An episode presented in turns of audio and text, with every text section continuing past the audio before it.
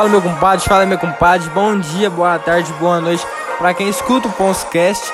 Eu sou Lucas Ponceno e bem-vindos ao 35 episódio. Hoje falar de muito Wimbledon, é, decisões lá no Wimbledon, né? Novak Djokovic e a Ashley Bart vencendo o torneio, UFC 264 com Conor McGregor contra Dustin Poirier, Eurocopa, Copa América, as decisões desses dois torneios, muito Libertadores com os brasileiros se destacando nessa semana, finais da NBA simplesmente fantásticas, é, Olimpíadas, tudo sobre Olimpíadas, time olímpico do, dos Estados Unidos de basquete, vou falar tudo aqui, Liga Nacional de Futsal com Magnus perdendo, primeiro em um ano, mais de um ano, Fórmula 1 e muito mais. Eu dividi em partes o episódio, como vocês já devem saber. É, esse hoje vamos ter de, o giro de notícias, que é o novo quadro do podcast: tênis, luta, Olimpíadas, basquete e futebol. Então fiquem comigo que vocês vão gostar bastante, terão muito conteúdo interessante. Podem ficar à vontade para escolher o podcast que vocês quiserem. Começando com o giro de, de notícias, né? Perdão, o novo quadro aqui do podcast, que é um, notícias rápidas sobre o mundo dos esportes, que não tem tanto destaque em um episódio de mais de 10 minutos, mais de 15 minutos. Começando com futsal, o Magnus o campeão da Liga Nacional da última temporada, ele perdeu a invencibilidade de 19 meses frente ao São José pela Liga Nacional, 4 a 2 contra os atuais campeões do torneio, né? Última derrota tinha sido lá em 8 de dezembro de 2019, na final da Liga Nacional contra o Pato, quando, ele quando eles perderam por 6 a 0, foi um atropelo do Pato. É, depois disso foram 28 jogos, 23 vitórias, 5 empates e 0 derrotas, aproveitamento de 88%.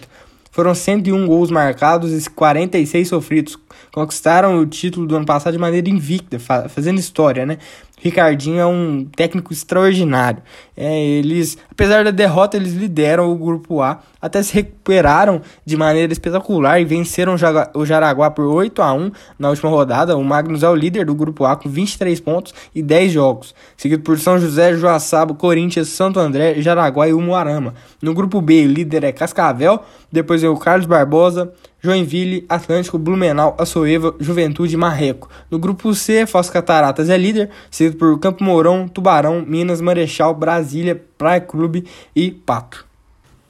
Falar agora de Fórmula 1, né? O próximo GP da Inglaterra, circuito de Silverstone, décima etapa da temporada, próximo final de semana, né? Prova das mais tradicionais da categoria, histórico demais. Foi a primeira corrida da história da categoria, inclusive. É extraordinário o circuito, o circuito de Silverstone, né, lá na Inglaterra. Fica a cerca de 125 quilômetros da capital Londres.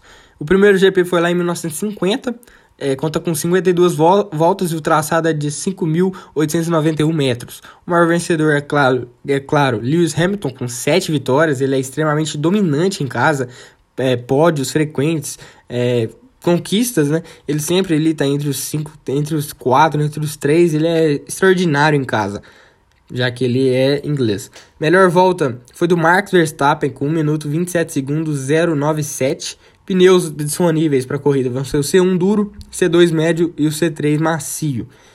Tem que falar aqui que vai ter o novo formato na, da classificação nesse GP da Inglaterra. Vai, ter, vai ser o teste da Fórmula 1.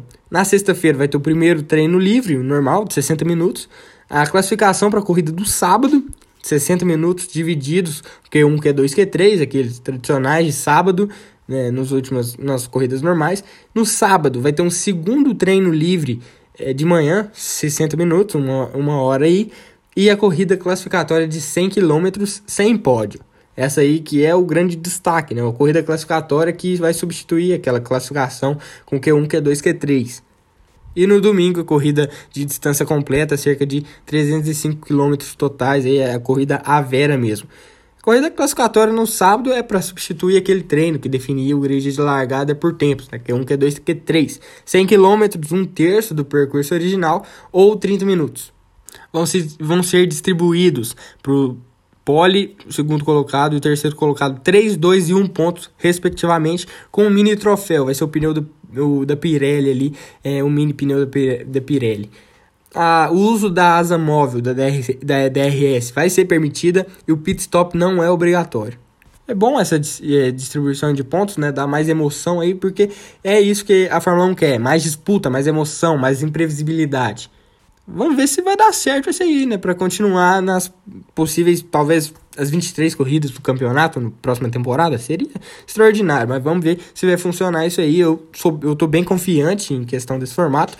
Não sei se vai funcionar, mas vamos testar. É um teste. Né? Próximo, é, eles vão, a Fórmula 1 confirmou mais dois testes nessa temporada. Provavelmente vai ser em Monza, na Itália, e talvez aqui no Brasil seja a outra, o outro teste. Mas para falar a verdade mesmo, as equipes têm que querer fazer, fazer isso funcionar, né? Isso é para aumentar a audiência, o interesse do público em todo o fim de semana. As equipes têm ali que disputar, disputar posição ferrenhamente, igual acontece nas corridas, senão o público não vai achar graça nenhuma. É, então tem que ter ali disponibilidade das, da, das equipes, elas têm que querer mesmo fazer uma boa corrida e, claro, conquistar um, posições boas para a corrida do domingo, que é a que importa mesmo.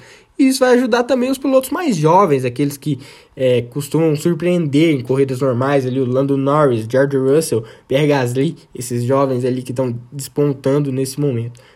Talvez os, até os calouros ali, Mick Schumacher, mas a Haas aí não tem como esperar nada da Haas, eles sempre ficam em últimos, né? Então, meio que nada. Mas o Yuki Tsunoda pode surpreender também nessas corridas e pode largar bem na corrida do domingo. O maior temor das equipes é em relação ao dano dos carros, por isso que elas podem ser mais, é, ir mais contidas. Né? E para resolver isso, a FIA decidiu garantir 500 mil dólares extras para a equipe cobrir qualquer eventual dano e não ultrapassar o teto de 145 milhões de dólares que podem ser ali para o conserto do carro ao longo da temporada toda. Porque antigamente a Mercedes gastava, sei lá, 400 milhões, 300 milhões e outras equipes gastavam 100 milhões, 50 milhões. Era uma coisa muito. Era uma disparidade imensa. Agora, com esse teto, que tá desde o início da temporada, tá minimizando a situação e com eventuais danos nessa corrida classificatória, FIA é, dá um extra de 500 mil dólares. Teve também a divulgação do novo carro de 2022 da Fórmula 1, né, que já era esperado há tempos e bonito, viu? Minha, nossa, chique demais. Ele vai ter a asa dianteira maior, integrada aos pratos laterais ali, vão ter calotas nas rodas e pequenas aletas cobrindo os pneus. E um design totalmente novo na da asa traseira, né? A maior novidade mesmo é o conceito do efeito solo, na qual a maior parte da pressão aerodinâmica é gerada pelo assoalho e não mais pelas asas e apêndices que estão tendo né, nas últimos dos últimos anos, né? E isso nem é, nem é tão nítido, não dá para perceber ali a olho nu, já que fica embaixo do carro essa, esse, essa mudança. Mas isso resulta em mais disputa entre os pilotos, que é o que a FIA está querendo. Poderão, os pilotos ali poderão seguir uns aos outros nas curvas. Os carros serão menores, inclusive, que pelo que parece hoje os carros perdem cerca de 50 a 45% da pressão aerodinâmica quando estão próximos de outro carro. E com o efeito solo isso vai diminuir para entre 5 e 10%. Então vai ser totalmente diferente. E com isso, a expectativa é que os novos pneus com rodas aro 18 não sofram uma degradação ali tão acentuada que permita constantes disputas por toda, toda a corrida. A última grande mudança na, na Fórmula 1, na, nesse nível, foi em 2014 com a, o início da era híbrida. Agora começamos uma nova era. A retomada do efeito solo, tomara que isso corra por muitos anos, tomara que dê certo.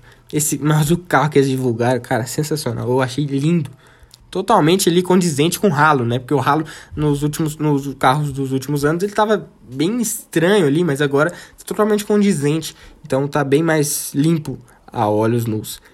Você que escutou só esse podcast aqui de giro de notícias, me siga no Instagram, no Twitter, na minha plataforma de textos, é, tá tudo aqui na descrição, então me ajuda lá.